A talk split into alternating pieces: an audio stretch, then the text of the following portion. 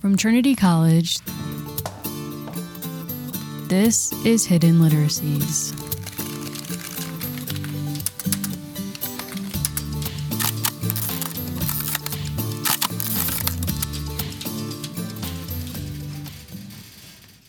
Hello and welcome to Hidden Literacies, the podcast. On this show, we'll hear from contributors to the Hidden Literacies anthology on the sources they've selected, how they became hidden, the lessons we can learn from them, and what they reveal about the stakes of each contributor's scholarship. My name is Mary Mahoney, and I'm the Digital Scholarship Coordinator at Trinity College. On this episode, it's my privilege to bring you a conversation with contributor Philip Round.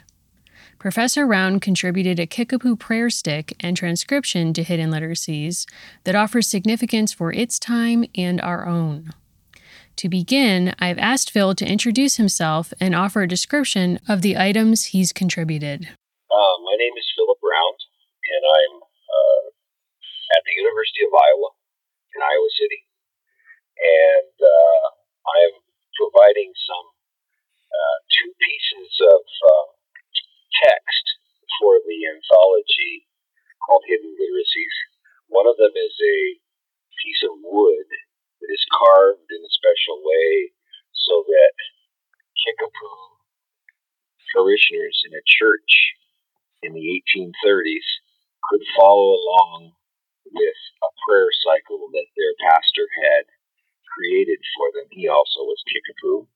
And then the other document is an alphabetic transcription of that uh, wooden text that was made two generations later by Kickapoo uh, congregation members who uh, had gone to uh, English language school and learned how to write their language in an alphabetic form. In his commentary, Phil identified a question common to all the pieces in Hidden Literacies. Quote, why have some communities constructed alternate textualities that demanded unique literacy practices, sometimes in direct competition with those promoted by the U.S. Common School System and Anglo American middle class sociability? End quote. In part, he suggests, the pastor who created the Kickapoo prayer stick and his followers used the prayer sticks and later translations as part of larger efforts to rebel against any attempts to assimilate with American culture. As my conversation with Phil and his writing on these pieces bears out, this desire to create and maintain an autonomous identity apart from American culture drove both the original creation of these texts and more recent attempts to archive and translate them. I asked Phil how he became aware of these objects. So, the first item, the wooden uh, stick is called a prayer stick in the anthropological literature. And I found it mentioned and photographed in a bulletin of the Bureau of American Ethnology, probably from the 1930 or something. And it, like so much of what I work with in the field of Native American studies, it was treated in those days as kind of a curiosity, and it was um, maybe sort of treated in a rather too offhand way in my view. So I, tra- I tracked it down because I wanted to look at, at it closer to see what it was. And luckily, the uh, Smithsonian's National Museum of Natural History has a, a beautiful photograph of, of a lot of material culture objects, and it's in their collection. Part of what Phil set out to do was not only understand these objects and their importance to the Kickapoo for whom they were sacred religious texts, but to put them in context and understand their meanings, powers, and uses. And then I put together with the material object all kinds of historical texts, people who witnessed the um, Kickapoo congregation using these sticks in their prayers on Sunday, and also the famous uh, Native American portraitist. Uh, he, he himself wasn't Native, but he painted a lot of Native portraits, uh, George Catlin in the 1830s. And again, these paintings hang the, on the walls of museums around the country, but nobody had put all of these things together because Catlin painted members of this congregation, and they all demanded that he paint them with their prayer sticks in their hands in, and in the manner of prayer, as, as he wrote it in his notes on these paintings. So, what my job wasn't to really discover something brand new, except it kind of had been forgotten. My job was to kind of bring this stick and this congregation back into the conversation about what 19th century America literacy and religious activities were like for removed Native peoples like the Kickapoo Nation, which had to be removed by the federal government from Indiana to Kansas. So let's back up and use some of Phil's commentary to understand the context of Kickapoo prayer sticks, their translation, and their importance. As Phil writes in Hidden Literacies, Kenekuk, called the Kickapoo Prophet, was born in 1790 in Indiana. Locals described him as an abusive alcoholic in his youth who wandered away from the village sometime during the War of 1812. Around this time, divine intervention changed his life and sparked his ministry. As Phil describes, quote, the Great Spirit reached out to him in his misery and gave him a piece of his heart, which he was to share with his fellow Kickapoos, to instruct them in the ways of peace and love. End quote. Kenekuk returned to his village and took on a leadership role, inspiring members with his message, which he inscribed on prayer sticks. As Phil describes in his commentary, quote, Kenekuk fashioned a symbolic representation of the Creator's message into narrow 10 inch walnut boards he inscribed with a private symbol system. These were arranged into a five character group toward the bottom of the stick, followed by an 11 character cluster near the top. The apex of the staff was often carved into a diamond shape, reminiscent of the point of a crown. The rectangular head of these staffs also featured an escutcheon whose left side depicted a building with a similar diamond on its roof, and whose right side featured what early ethnographers thought were a row of corn stalks. Prayer sticks played an important role in the church Kenekuk created. Every member was required to have a prayer stick, and they were so highly valued that they were buried with members upon death. A contemporary witness described the role prayer sticks played in services. Quote, Congregational worship is performed daily and lasts from one to three hours. It consists of a kind of prayer, expressed in broken sentences, often repeated in a monotonous sing song tone, equaling about two measures of a common psalm tune. All in unison engage in this, and in order to preserve harmony in words, each holds in his or her hand a small board upon which is engraved arbitrary characters, which they follow up with the finger until the prayer is completed. To outsiders, this service may have resembled a Christian service, with the prayer stick resembling the ritual of a rosary, for example. Not so. This was no embrace of Western religion or American missionary work. Visiting the Kickapoo Mission near Leavenworth, Kansas in Christmas of 1840, Jesuit missionary Nicola Point said of a service he attended, quote, The Indians listened open mouth to a charlatan, end quote.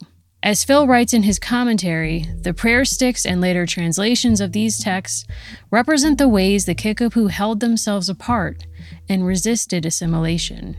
Descriptions he'd found of their services and the use of prayer sticks, quote, shows that the wooden staffs functioned as texts. The sticks helped the congregation preserve harmony, that is, to constitute themselves as a unified community, whose shared oral performances confirm their membership. By using their fingers to trace up the prayer stick toward its diamond shaped head, Phil writes, the parishioners enacted an embodied material practice by which reading became a devotional activity. Further evidence of the ceremonies surrounding the use of prayer sticks suggests that the liturgy they encoded served as a new kind of anti assimilationist ideology that helped to voice Kickapoo sovereignty in the face of the Removal Act. When the Black Hawk War of 1832 broke out, the community realized that Americans would not tolerate their proximity for much longer and removed to the west bank of the Missouri River, a few miles north of Fort Leavenworth, Kansas. There, they established a thriving community made up of Kenekuk and his 400 followers. An American visiting the community remarked on the ways it was, quote, shut out from the world. But as Phil Round reminds us in his commentary, the Kickapoo had, quote, sheltered in that location precisely in order to regroup as a distinctly indigenous society, resisting missionizing and land grabbing at every turn. This was the era of removal. In Supreme Court Justice John McLean's concurring opinion in Worcester v. Georgia, a case that ruled on, among other things, the constitutionality of removal, the justice expressed concern about, quote, how the words of the treaty were understood by an unlettered people. As Phil notes, by creating this prayer stick and its non alphabetic script, Kenekuk seems to have presented his community with a viable alternative to the unlettered image that the lawmakers in Washington forced onto the native peoples of the U.S. This Kickapoo community did not speak English, it resisted the influence of alcohol and formed a self sustaining economy not reliant on American or missionary culture. The faith community Kenekuk created lasted another 75 years. Its longevity relied in part on an alphabetic translation of the prayer sticks created sometime in the 1850s by Kenekuk's successor, who used it to create a manuscript codex. The typed manuscript that appears in the Hidden Literacies anthology was copied from the manuscript in 1906. Amateur ethnographer Milo Custer collected the prayer stick and alphabetic text when he visited the community in 1906. He was a member of an antiquarian club who sought out ceremonial mounds and other elements of America's indigenous past in order to preserve them. Having heard about the Kenekuk Church, he traveled to the Kickapoo Nation where he befriended the pastor. The pastor gifted him a prayer stick in friendship and allowed him to copy the manuscript liturgy. Custer was only a few pages into copying the manuscript when a tribal elder arrived and requested he stop and requested the prayer stick be returned. Custer declined, even when he was told he could copy the full manuscript if he returned the prayer stick.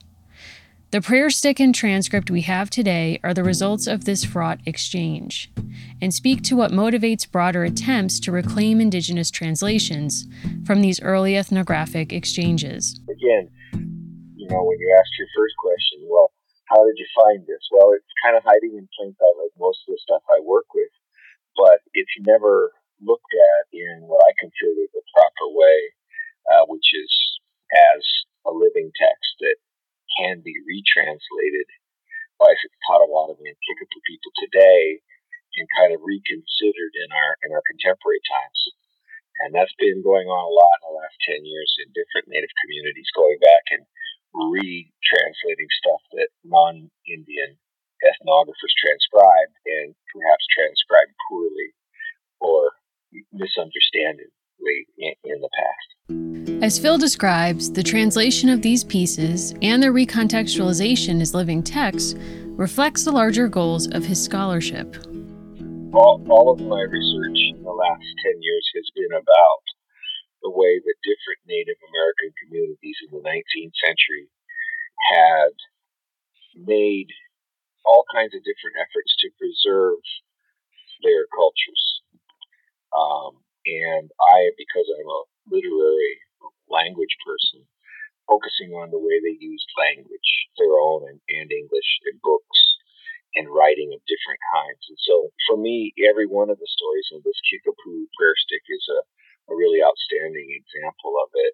Every story along these lines is a story of perseverance and of, of of a really, really strong will of a community uh, to maintain itself on its own terms, even in the midst of being forcibly taken from their homelands by federal troops and relocated into a very different landscape, in this case in Kansas. This story, which Phil shares in Hidden Literacies and will expound on in a book project, offers a narrative of resistance. And the story that I tell partly in the anthology and in the book I'm working on now, is the story of several generations of this congregation and how, while other members of the community of the Potawatomi and Kickapoo who were relocated to this general area in Kansas did not do well. Uh, their farming was not very successful. They fell prey to unscrupulous land speculators, to traders who sold them alcohol when they shouldn't have been, um, the Kickapoo congregation and the Potawatomi members of the Kenekuk church, they prospered and they continued to worship on into the 20th century using the the original texts that were written in wood back in 1830. So to me, it's a it's a, a really hopeful story of the way that um, this community used its religion and its language to maintain themselves as a as a unique community within the United States, and they have elements of That they uh, use in their prayers, and they also have elements of traditional uh, Kickapoo ceremonial practices too. So it's just for me, it's a, it's, it's the kind of story you don't you're, you used to not hear that much about Native people. That is, um, instead of extinction, it's survival, it's change, it's uh, in, innovation. Uh, and all the stories in this one in particular that I've been collecting over the years have that element. Native people are very, very creative in the 19th century in the way they approach the colonial onslaught of the Europeans. This story has resonance for Indigenous repatriation and language reclamation efforts today. I have a blog called the Repatriation Files, uh, and on that blog, I kind of talk about events all around the world in which Indigenous people are fighting for land rights and and, and things like that. And I talk about the UN's Declaration of Indigenous Peoples' Rights. And in every story of contemporary Mexico and Latin America, um, there are stories just like this Kickapoo story. There are stories of people who innovate, who wish to maintain certain traditional values in the face of uh, modernization, globalization, and and so it's kind of a story that is being retold in communities all over the Western Hemisphere, and and it's so that's one of the things I think is very uh, relevant today is you can see it happening in different forms with the computer, with websites, and with new systems of writing languages that had never been written before all over the Western Hemisphere. Phil's work is part of a larger movement to reclaim Indigenous language from colonial destruction. I would say it's just been in the last 10 years that Native linguists, linguists who are members of the communities of the language they study rather than outsiders, have begun to reclaim a lot of the texts that were collected in the 19th century and to look at them again for the purposes of language revitalization in their home communities because a lot of these languages are not being spoken as much as they should be. And so we have this huge body of text in so many Native communities that are written down by outsiders that can be reinterpreted by contemporary Native people to revitalize their language. Uses of words that, that you don't hear in everyday speech anymore that need to be returned to the language so that people can build the language up again in, in its fullest kinds of uses. And so there's a good example uh, of a linguist, and I, I don't remember his name right now, went back and retranslated the opening preface to the Black Hawk autobiography, written in 1833, you know, transcription of the warrior Black Hawk's uh, description of, of, the Black Hawk War. And this linguist retranslated that, uh, which was written in syllabic uh, Sauk, the tribal uh, language of Black Hawk. And his revision and, and retranslation is just really illuminating in how Blackhawk sounds and how um, he was trying to frame his autobiography as a, a traditional uh, Sauk and Fox um, narrative. In other words, a, a literary genre that was in his community as an oral form. He was careful to try to frame the book that he knew they were writing from the transcript as something that was still his and still his communities. This shift to center translation and preservation work around tribal communities reflects changing practices in archives and special collections. Out at Berkeley, uh, they have a great language archive on wax cylinders that they were able through new uh, digital technologies to recover, and uh, they're much more listenable now.